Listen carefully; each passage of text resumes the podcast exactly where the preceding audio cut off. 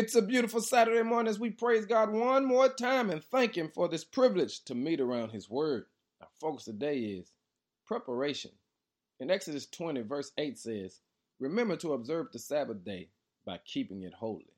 Now, Saturday mornings used to be a time where we could relax. We would get up, eat some cereal, get some breakfast, watch cartoons, put some music on, clean the house, and just relax.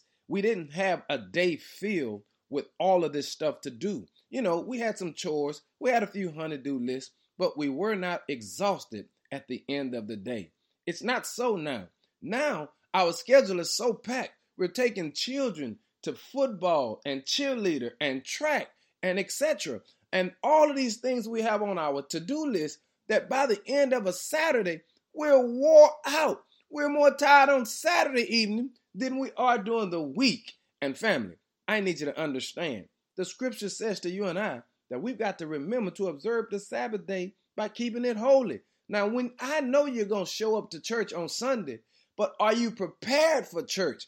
And there used to be a time when we would make preparation for church on Saturday that we can be ready for Sunday. Hey, family, I need you to do this for me today.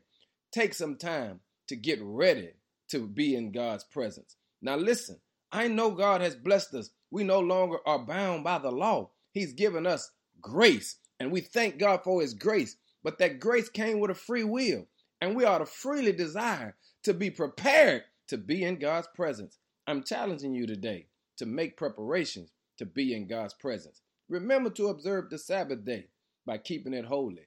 And when you show up tomorrow, give God a prepared worship and a prepared praise. In Jesus' name, amen.